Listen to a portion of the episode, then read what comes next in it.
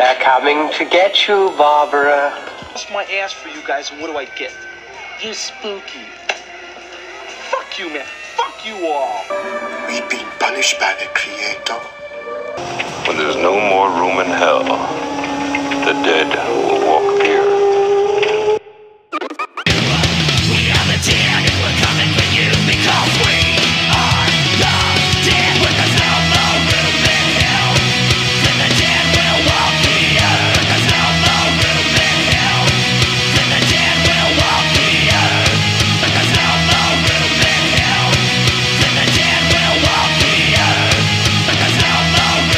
What's up, everybody? This is Zombie Apocalypse, and this week we are discussing the nineteen eighty-nine film that was shot on Super eight, The Dead Next Door.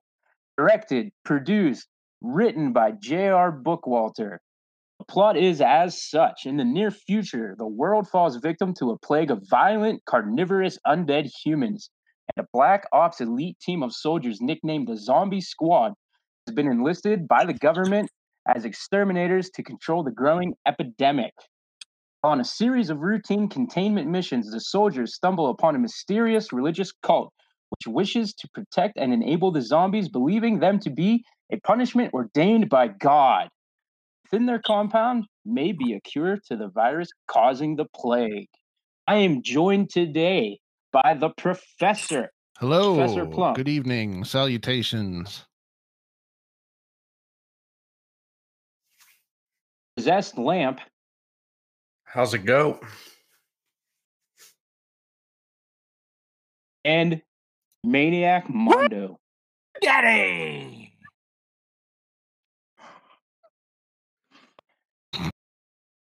And that, everybody, is the intro. Next, we're going to discuss how we were introduced to the movie and our initial thoughts. So, this movie was brought to the podcast by Mondo. So, Mondo, you want to take it away and kind of lead this okay, segment? Very simply, my, my buddy at work who likes these kind of trash movies told me I needed to watch this like two years ago. And it was on Tubi, and I, I didn't want to watch it on Tubi. I wanted to get the Blu-ray. So I finally, I waited, I waited. It went on sale on Makeflix. I bought it straight from J R himself, and immediately watched it when I got it and fell in love with it. And I wanted you guys to watch it because I loved it so much. You're brave. Blind buy. Oh, I'm a huge blind buyer. Uh, we, that's that's what we do here well, in I mean, podcast. It's a like a shot on Super eight fucking movie. It's, it's a good blind buy. Yeah. Um, curbing your expectations on blind buys is uh, kind of what you should do. But um, so, Mondo, you you've been you've been preaching this movie to me since you watched it. Uh, I had not seen it prior to watching it for this podcast, and um, I actually like. Obviously, this this is in my wheelhouse. I was gonna like it no matter what, but I was I don't want to say surprised at how much I did enjoy it. But having uh, filmed a home video style motion picture ourselves. Um, You can always relate when you see stuff like this. It's always fun to watch watch like the shot on video stuff, and thought this was not only fun but actually really well done at times. Uh, the the effects that they had for for being, you know, so so bare bones was was impressive. I mean, you got heads coming off with blood spurting out. You got fingers bitten off, and then the finger coming through the severed head that bit it. Like, there's some. That's my favorite gore. That was my favorite gore spot. I was I was gonna talk during during the gore. Okay, we could talk about that later in more depth, but the just the um the care and attention to detail in the zombie makeup and the gore for a movie like this, it's actually pretty convincing and really really impressive. Yeah, for the for the budget especially. We'll get into it later in the gore section, but there's a scene that almost rivals the Day of the Dead pulling out the organ scene, but we'll talk about that. And I was, and if you consider if you consider the means they had, it's almost more impressive than what Romero did in his movie. Well, on that note, uh, one thing that's easily picked up upon whenever you watch this movie is that it is one big love letter to the zombie movies and horror movies that came before it. So homages are par for the course here. Are you saying that because the main character's name is Raimi? Or well, you got well, if you want to talk yes. about that, you got characters named Raimi, Carpenter, you got uh, someone named Romero, you got someone named King. Savini. There's a Doctor Savini in there.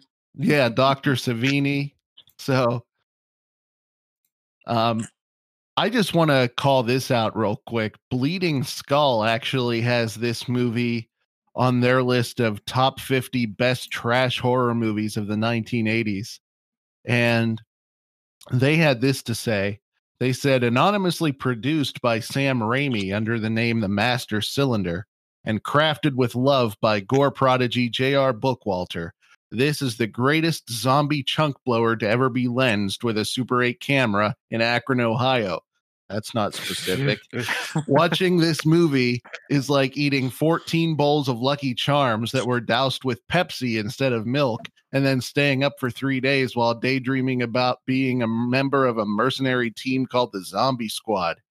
And you thought that Akron was only good for birthing Devo. So obviously the critics loved this film, right? Oh, you know they did. To me, that's a glowing review right there. Well, that one's a little bit biased coming from Bleeding Skull, so. If you take a closer look. Mortis, didn't you have something you wanted to say about Rotten Tomatoes and critics? This, this was a perfect time. That's what I was going to say here. If you take a closer look at the Rotten Tomatoes score on this movie, it is a forty-eight percent, but um, I Rotten Tomatoes is the scourge of Uh, film review. Uh, Rotten Tomatoes can suck a fat undead cock as far as I'm concerned. And um, if you really, and I thought about calling these motherfuckers out by name. I really did think about that, but I don't, I'm not going to give any of these, these bitches the clout for the time of day to be on my fucking podcast. Calling them out by thought. name. I thought about it. And A J, you know who you are, A J, who talked shit on this movie. Fuck you. Was this a user review or a professional critic review that you're calling out here? It's a user. Some fucking guy. Oh, shit. Alex R., you fucking bitch. The Dead Next Door is a poorly constructed, constructed, low-budget zombie film that just doesn't work. Shot on Super eight millimeter film, the film right from the start has an amateur feel to it. Oh, you fucking think? What did you expect watching on on a Super eight shot on video film? You fucking dummy! One star. Shove that one star up your fucking ass. This like truly independent like. like D I Y zombie movie has made it home feel. Well, well I, I was expecting it to have the production value of the Avengers, but I was so let down. Personally, I'm just uh, a little disappointed because it wasn't nearly as good as Maggie, you know? Yeah, it wasn't shot nearly as well, I guess. You know, with all the voiceover work in here, it would have been awesome if Arnold Schwarzenegger did have a voice at some point. But you can definitely see how, um, how Sam Raimi had his hands on this, because the film is redubbed and has two characters voiced by Bruce Campbell.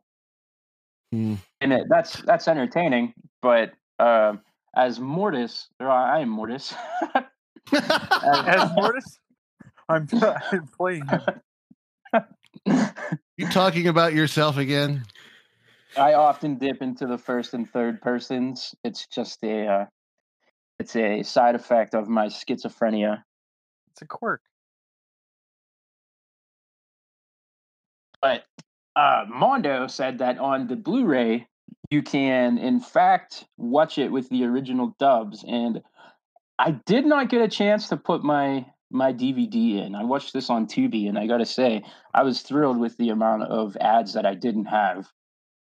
Um, was not able to put my D V D in it, but it's it's an old D V D, and when I was looking at the back of it, it did not list any of the voice the voiceover work at all. So I I'm under the impression that the D V D that I have has the original dub. So I'm actually, maybe even after this podcast is over, I'm going to watch it with the original voice acting.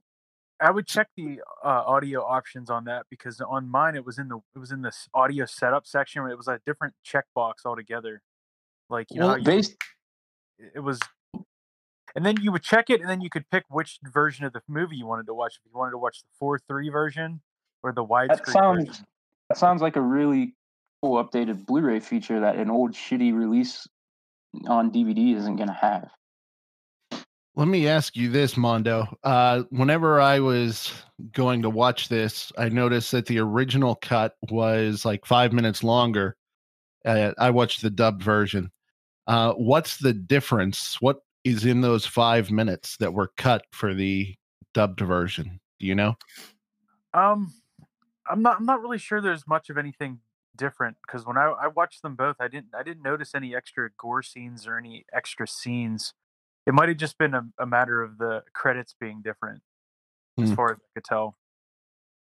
But either way you go with this, I think the dub is entertaining. Like, obviously Bruce Campbell is entertaining, and he and he puts in a pretty funny, goofy performance in this. But the original actors aren't bad either. Like, I, I, I didn't completely. I didn't watch listen to the commentary to figure out like why exactly they dubbed it over. I'm I'm guessing it was to put some name value into it to sell it on home video. But I think either way you watch this, it's it's just as good with and without the dub. Well, it, I don't, I don't know that much about the movie, but if I understand it correctly, like Bruce Campbell was uncredited for it, so I'm not sure if that necessarily would have been their reasoning. Hmm, maybe the audio quality they didn't think was good enough, because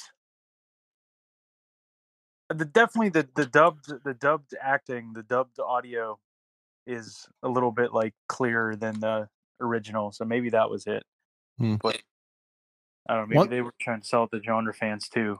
Either way, one Thanks. thing I think is really cool with this though is that I, th- I think that you have to give Sam Raimi, you know, some big cred here, because he used his pay from Evil Dead two to finance this, and I think it's also cool that, you know, he kind of produced it anonymously so that they could make a name for themselves, as opposed to just, hey, I'm Sam Raimi, I made Evil Dead and Evil Dead two, come check out this movie. And, you know, you brought that uh you brought that up that he used his his uh some of his money from Evil Dead two. Mm-hmm. And I'm seeing conflicting reports as to just how much this movie actually cost. On Wiki it is listed at eighty-five thousand, but Uh, the estimate on IMDb is one hundred twenty-five. On IMDb, that I am just guessing here, but I would think that that also takes into account the two thousand five, uh, whenever they redid it, not redid it, but whenever they, uh, what's the word I'm looking for? Restored it? Yeah, because whenever I uh, looked up this movie initially, I was like super confused because it was saying it was from two thousand five, and I'm like, I don't want to watch no two thousand five version, but that was actually the same movie in two thousand five. Anchor Bay released a version with, I don't know if they changed anything or not, but anyway, that's that's my guess as to the discrepancy on the budget, because a lot of times with IMDb, they will take into account if, uh, a prime example here, uh, Titanic in two thousand twelve was redone in three D. So if you look up the budget in some places, it will take into account what it took to remaster that in three D, as well as when they originally filmed it, what the budget was. So, all right, I gotcha. Uh, that's interesting to know. Um, so regardless, it's like eighty-five thousand dollars of a payday from Evil Dead two, which um, that's a pretty big chunk of change to invest in a shot-on-video movie. That's why you got to appreciate the love that went into this movie, like the yeah. pattern. The the amount of extras they have and people they talked into like being zombies in this is kind of incredible. Like in a lot of zombie movies, especially low budget ones, you'll get really small enclosed spaces and a couple zombies. This one starts off with just zombies everywhere, and it never it kind of never lets up. Like they do have in, inside scenes, but you'll just have a random scene in a field with a guy getting chased by like five hundred zombies. And it's like, holy shit, how did they get all these people to come together and do this? What the, I, it's probably because they shot it in Ohio, and there's really nothing to do in Ohio. I can I can speak from experience, having acted in a low-budget, independent zombie film in a town similar to Akron, Ohio, uh, in Indiana, Pennsylvania. Uh, We didn't have we didn't have nearly as many uh, zombies, and this guy hired people who came from uh, other states. This guy had um, pro wrestlers who work the independents in the area. Um, I played several different zombies myself, so um, it's definitely a uh, a testament that they had so much. There's a scene with a with a flyover in the beginning with uh, the Ak- Akron on like grass, painted on grass, and it has all these zombies everywhere. Like that was that was quite a shot to see in a movie like this. Mm. Yeah, I, I was just overall im- impressed with the amount of people they had.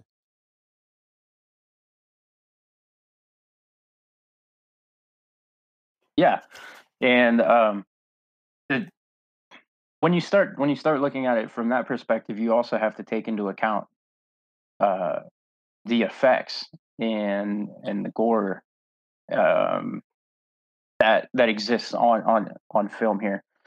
Um, it's probably of the this is our fourth film of the four movies that we've discussed so far. This this movie's gore is probably the most impressive. Um, of course, Undead had a lot of fun gore when we talked about that, but that's that's a modern that's that's a contemporary film with with special effects and and computer effects. Yeah, they had this a couple is, of bad C G I shots in that movie that kind of make this yeah. more impressive, that they didn't have that option.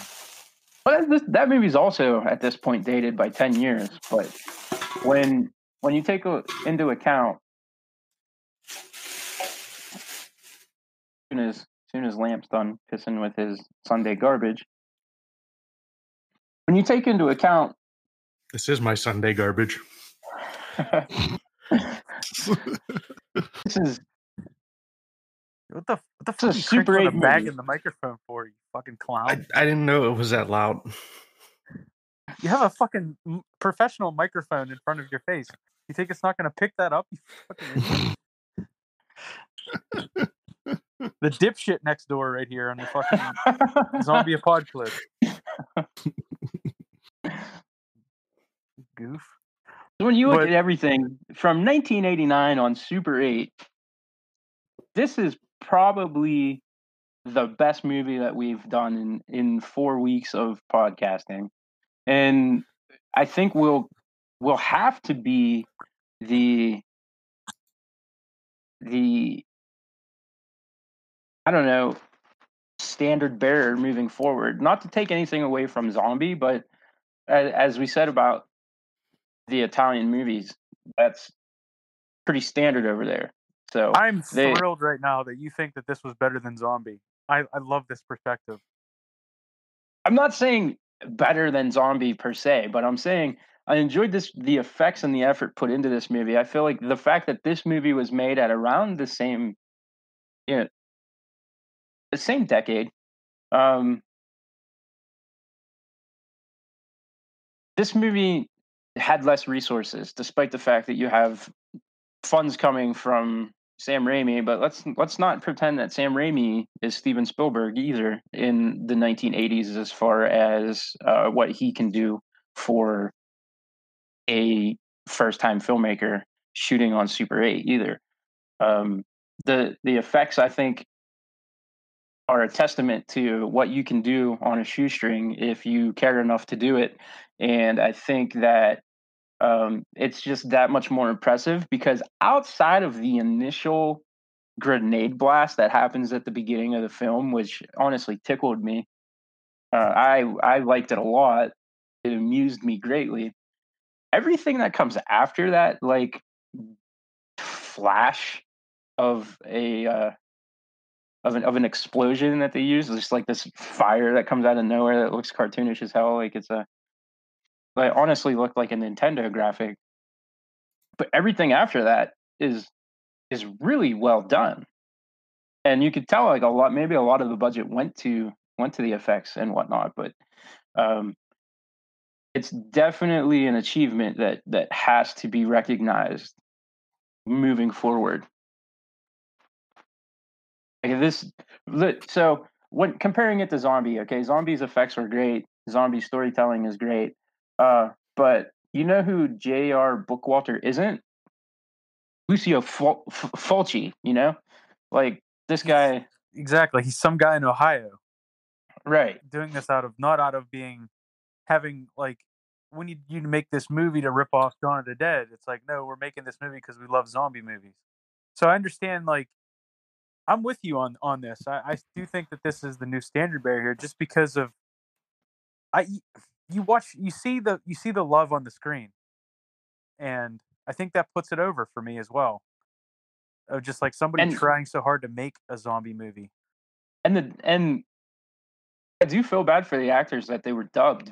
I, I haven't gotten to watch that version yet. It, um, I do give credit here because as far as dubbed movies go, this is probably the, the best dub I've ever seen too. Uh, as far as the voices, at least matching what the mouth is doing. There's even some American productions that can't accomplish that. So... Uh, I, you got to give credit to the post-production and the editing for the dub as well. And it's it's weird seeing Bruce Campbell's voice coming out of some other dude's face, but it it doesn't intrude on the movie either at all. You're used to it pretty immediately. I, I have a confession to make. The whole movie, um, I I knew that Campbell had done some dubbing in the whole movie. I'm like, okay, I got to listen for his voice. Where's his voice? And I never recognized it, not once. Really? Really? That's a, that's it's amazing not, to me. It's not hammy or anything. Like I can, I honestly am not super surprised by that. Okay, like, I'm, there's I'm one thinking. Line. There's one line when he's like, "Here's looking at you, kid," and he shoots him in the back with the shotgun. That was totally like fucking Ash, right? But that was about it. See, like, I think of him dubbing, and all I can think of is work shed.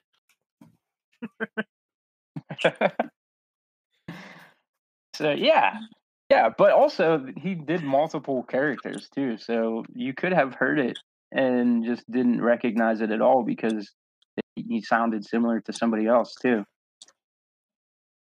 That's exactly it. Which is a, which is a, a weird, like, it's a weird uh, process to me, is having him voice two characters. I don't see how. What's the significance of, of these characters that they just use in place? I don't know what the creative decision was behind that. that's that's something I'd like to ask about. Or, well, I am sure it's in the commentary somewhere. Some.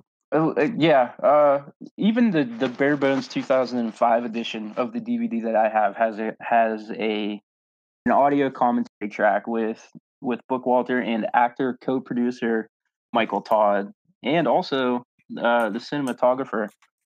So I'm sure there's some there's some secrets yet to be unlocked in that. But um, one of the cool things that I thought um, that we could talk about here is. We were planning to discuss this movie. This was going to be a thing. I'm glad we did it in the first four weeks, but at the same time, it was going to happen regardless, no matter what. Um, you you post a lot more than I do, but we're active on the Blu-ray forums, and you actually have interacted with with uh, with Bookwalter himself, actually. And do you want to just take a minute and elaborate on that and kind of share your discussion? Well, I I bought this movie and I did not know which cut to watch, so I messaged him on there, and he's pretty active. He prefers the original mix, like the non-dubbed version, but he said to watch the dubbed version first because that's like the canon version that like everybody's seen. So uh, I'm curious of of um he's he was like impressed. He's still impressed with the performances he got out of those actors. So So I'm, I'm when really you told me that When you told me that, I made it my mission to watch to watch the dubbed version first. So I'm really hoping my D V D actually isn't dubbed. But you were going to make another point. Um, well, on on the Blu-ray that I have, there's it's two discs. It's a Blu-ray and a D V D. There are so many commentaries on here. There's a two thousand five commentary. There's a two thousand one foreign audio commentary. There's a two thousand fifteen commentary. That's just on the D V D, and then the the Blu-ray has. Uh, an, a new audio commentary. So I'm just I'm just curious to to know what this guy's thought about these movies over the years, because it seems like he can't do enough talking about this movie. There's a featurette on my D V D called um, twenty years and fifteen minutes that I'm sure has a lot of stuff too. But um, as always, I I think big, and we might not always accomplish that because I always have uh, very grand ideas, but Uh, I'm going to put it out here right now on the podcast that we're fans of this movie. Uh, we liked it a lot. Um, I do, in fact, have a Patreon for this podcast, and uh, we're going to be reaching out to this guy and try to get him on on the show at some point for some discussion about this movie. And uh, by that point, hopefully we'll have watched both dubs. We'll see some of the special features and whatnot, but I'm putting it right here, right now on this episode that we are reaching out to him, and hopefully you're going to hear back, because he does seem to like to interact and, and discuss as much as he can about this movie. So that's something that people, if you are fans of this show, um, just keep your eye out, because I'm going to make it happen if I have to stand outside of his house like a Trump supporter in Washington. Well, he's very receptive to fans, so I, I don't have any doubt that we can uh, have a conversation with him about the movie. If any anybody listening to this, um, you you can reach us on. We have like Facebook groups. Do we have a Twitter set up yet? I don't think we have a Twitter set up yet. We have we a Twitter have zombie. We uh, that's we, by the time you know, we're, we're shamelessly plug right now. That's that's my outro. But uh, Zombie Apocalypse for Twitter, uh, Zombie Apocalypse on Facebook, Zombie Apocalypse what and Roger Mortis on Patreon. Um, These these are these are areas that you guys go take a look. Uh, they're not super active yet because we're in uh, technically pre-production phases right now, aka I'm in Facebook jail. Okay, well, this is the fourth episode of this podcast, so by the time this goes up, we'll be in full swing. So reach out on the social media platforms with your questions for J R, and we'll see what we can do about doing the ultimate interview about this movie, the fan interview. Maybe yeah. maybe maybe uh, we're, we're we're making promises we can't keep, but it's by the time, who knows, you know, by the time we get to this episode, it's it's possible that we will have already reached out to him. So look, it's this simple. When I came up with this podcast, the first thing that I thought of was I'm going to have Tom Savini on this show. Four weeks in, I don't give a shit about having Tom Savini on this show. I want Bookwalter on this show, and it's going to happen. That being said, some of the things that I would I would definitely discuss with him is the gore. And um, last week we had Zombie reach new heights in the gore rating that I do on this show. And honestly, the question was, if that isn't a ten out of ten, then what is a ten out of ten? Now, I'm here to tell you right now that ten out of ten has been achieved. No, that didn't take long. So on the it pie chart, this is already the whole pie. It's the whole pie. And it's exactly like I mentioned earlier, because you accomplish so much with so little. And I'm going to go ahead and ask you guys what your favorite gore scenes were, but I have a couple that uh, I wanted to bring up that um, I really enjoyed. And mine happens pretty much at the beginning of the movie with the beheaded zombie that bites the fingers off. And then you're you're seeing him actually swallow the finger, and the finger comes out of the like the bottom of the neck and just kind of is digested through the what's left of this zombie's esophagus.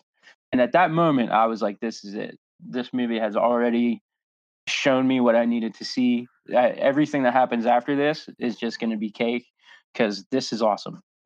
Well, let's add, though, they cut, they also cut back to to that zombie with um his body, with his, the blood squirting out of where his head was, his neck hole.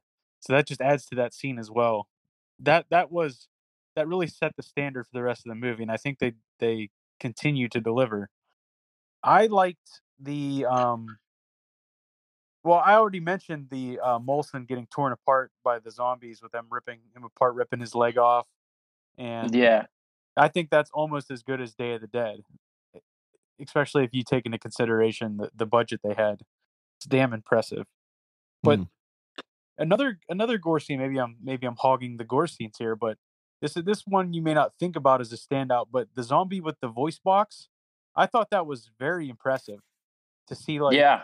Like, it looked like there's a voice box in this fucking zombie's neck. Like, I was really curious how they did this, that effect. For sure. What about what about I, Plump and Lamp? Favorite gore? Well, I got to... Uh, you stole mine. It was def... The most memorable one for me was the beheaded zombie that bit the fingers off. But since I can't pick that one... No, that's the one I'm picking. I don't. I don't care. Um, that's because I mean, Possessed Lamp watched ten minutes of the movie and fell asleep. I have it on my little video screen. the, the... I thought that uh, I was really impressed with the animatronic zombies. What, like, there's Absolutely. that one scene. Uh, I think it's right.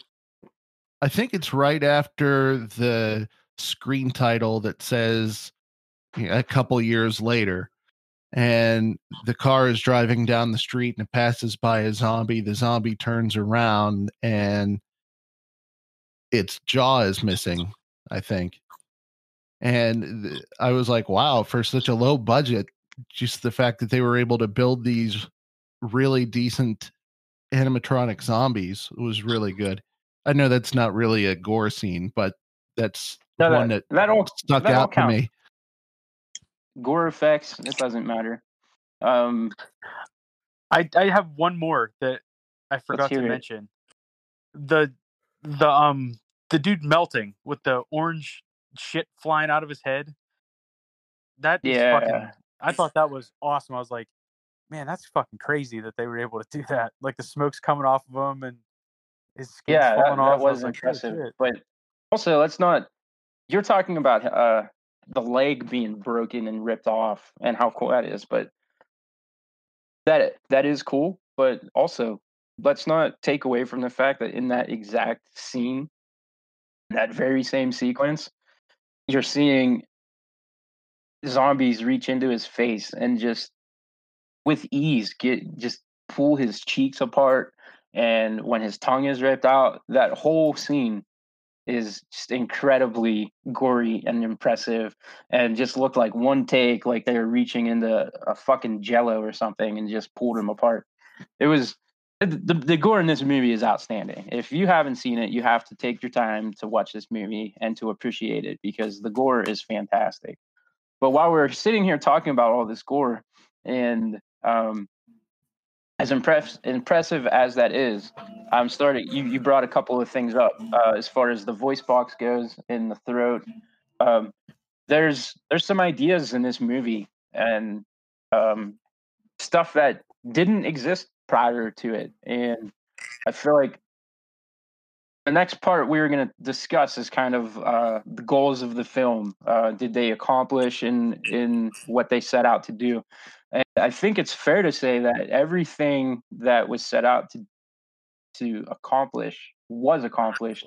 And some of the ideas in this movie really need to be appreciated, as far as even something as similar as as you have the, the voice box zombie where they're trying to get the zombie to talk, right?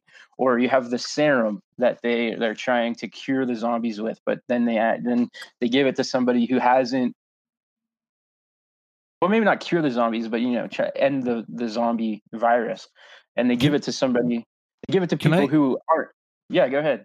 I'm sorry, I just got to interrupt you because there's something that we haven't talked about. I just got to call out real quick.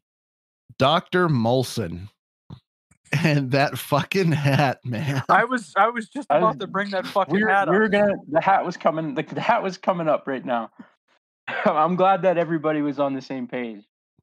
Who didn't watch this movie and was like, I need to get this fucking hat?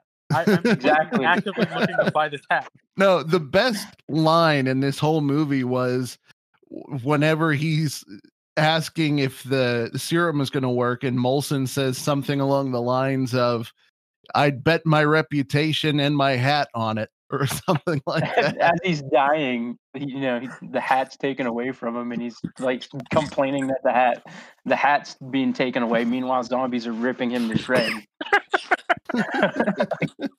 Oh, I, was, I fucking laughed so hard at, the, at this fucking clown scientist. So but good. That being said, he was probably in the top tier of scientists in zombie films too. Like, he didn't he ever come off as he as evil, and he he managed to accomplish what he had set out to do, despite having the hiccup along the way of giving it to somebody who hasn't yet fully transformed. And then now, you, now you've created what George Romero set out to do with Land of the Dead and his ultimate end game for the zombies, and he did it in nineteen eighty-nine. So they, there you they go. Shoved, they shoved the satanic cult, religious cult in here. They have yeah, that. That's, it's like, and every, that's, that's what I was going to bring up next. And you gotta love the fact that they named the guy Reverend Jones, yes. which is a, a callback to Jim Jones, uh, who fed everyone the Kool-Aid. Whoa, whoa, whoa! It was Flavor Aid. It was Flavor Aid. My mistake. Kool-Aid got too much free advertising off that for the years. Can't afford Kool-Aid on a cult budget. See, like, every... but every idea that they had was they put it in here, and also the, like they have these ideas and these stories, but they don't. Slow the they movie don't, down. Yeah, they they don't slow it down, but also that's because they don't really take time to flesh everything out once it happens. But it works. If this movie was even twenty minutes longer or half an hour longer, uh, it it might lose its charm to some people. But I want like an extended director's cut that has everything. Like, so the movie opens, you see you see somebody, you see a doctor and his daughter, and you presumably. You see, like, they're dead after the after the the like the, the movie cuts to the future, and basically, like, you learn later on that the cult are the the ones who killed this doctor, and then he like they kidnapped the girl, and she was kind of raised to think that she was the cult leader's daughter, and you know, you in a thirty second sequence, she learns that, and then is killed by zombies. But that's because she's also the she's part of the enemy, and she's about to attack one of the zombie squads, and she's refusing to listen to the facts that are presented to her in the ten seconds and the and the picture that was given to her. This is something that probably this is a storyline that didn't have to happen in this movie, and it, it's but it's not like a a, a movie stealing storyline either. It's just kind of there, and then it's there. And it's just a callback to the, the intro of the movie, and then you move on from it. The movie does not like stop at all for any of the zany things that they decide to throw into it. When when we get to The Video Dead sometime later, this movie this movie ha- does a similar thing where there's like this they create this world and this like interesting ideas that make your imagination run wild, but they but they never go too far in depth on it. You kind of have to like you know think about it. It leaves you thinking about it when the movie ends, of like, what else is going on in this world, like what like all that all that backstory that they kind of just, you know, skim right over. I love that. I love when a movie runs at a fast clip and leaves it to you to kind of like think about it after it's over. It leaves it doesn't it doesn't pound you with a three-hour movie where there's nothing left to think about. You just don't want to ever think about it again, like certain movies I've watched recently. Not naming names. So, so how do we rate this movie then? Lamp, I'm going to start with you. How do you rate this movie? Uh, I'm going to give it a nine. I think nine's good. All right. I, I like nine. Uh, Professor Plump, where where do you stand here? You're always you're always See? the person that I'm most interested about because uh, although we have been friends for many, many years, um, and we definitely share like a love of horror, you also are quite a noir when it comes to film, and you're just a film anything kind of guy. So when we get into So like the zanier side of things, like I'm always curious what your opinion's going to be. So have at it. Let me hear it. Well, it really depends on what your criteria for rating is, because if you brought up Rotten Tomatoes earlier, and I actually was impressed that it had that high of a rating on Rotten Tomatoes. And if I was judging by the standards that the film community in general rates by, that's probably what I would give it. Though I would give it, you know, if, you know, I like it, I, I'd give it a heart. I'd give it a star or whatever. But if you were going by what the filmmakers were intending to do and whether they accomplished those goals, then I would give this probably a nine, nine and a half. Because whenever you look at what they're trying to do, this is, I think, first and foremost, an homage to the films that Bookwalter and company love. This is an homage to Evil Dead. This is an homage to Dawn of the Dead, which you see references to littered throughout the movie. And to that end, it definitely achieved its goal. It It works. And not only is it just a cheap homage, and I say that lovingly, but it's really entertaining to watch because so many people can cobble together a, a cheap movie that's an homage to something they like, and it's boring as hell to watch. That's not the case here. That was Absolutely. really long-winded. No, it wasn't. That wasn't long-winded. That's just a that's a, a, a lovingly way to say that you you feel that the movie's good and that they accomplished their goals, which is fine because, like I said, I have actually acted in a movie many years after this one that one might say came from the same uh, regard to the films that came before it, and it is a dud snooze fest, three-hour piece of shit. So. Uh, I wait. That long. movie you were in was three hours long. Pretty fucking long. It's we, almost Avengers long. I never we watched, watched it. it at your house. With did with, we? Uh, yeah, we watched it at Andrew's house. Oh, that just tells you something. I I completely it was, forgot. It was it was dreadful. But, dreadful, but you know, I did really well with what I was given. I thought I was this the breakout performance. But you got the Academy Drive-In Award for that movie, yes. Nobody saw it because you're not going to watch an hour and a half of this movie without shutting it off. And I, I don't. I feel like I don't pop up until about two hours into that movie.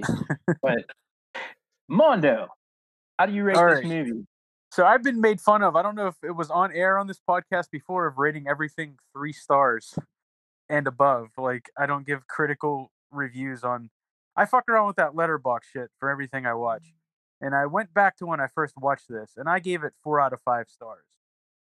Now, I find it impossible to be objective about certain things. And I, rating movies is so hard on a scale of, like, what do you rate it? Do you comparing everything to everything or this to other zombie movies? Like, if I'm comparing this to, like, Gone with the Wind, or am I comparing this to, like, Zombie? So, on a zombie scale, I give this a five out of five. Or a ten out of ten, But on a regular movie scale, I give this a nine out of ten or a four out of five. It it does it's not it's not a ten out of ten on a regular movie scale. And uh, just just because I, I can't I can't really tell you. I just don't think it is. But on a zombie movie scale, it's a ten out of ten. So nine out of ten, I think, is pretty solid. Like if we're comparing this to um like a, a Bergman film. This this is this is right. Fuck there. Bergman. Bergman is the most overrated piece of shit that ever lived. I love it. I am so fucking sick of Bergman. uh, I, just, I just threw a name out there and it caused ire. I love it. We should. All we right. Should, we need to go into that on some other time. We we will do that another day. Uh, do we have a minute with Mondo, or or was that the Mondo minute? No, I have a Mondo minute. All right, we're gonna I go ahead and the format sheet. We're gonna let the we're gonna let the listeners have a minute with Mondo.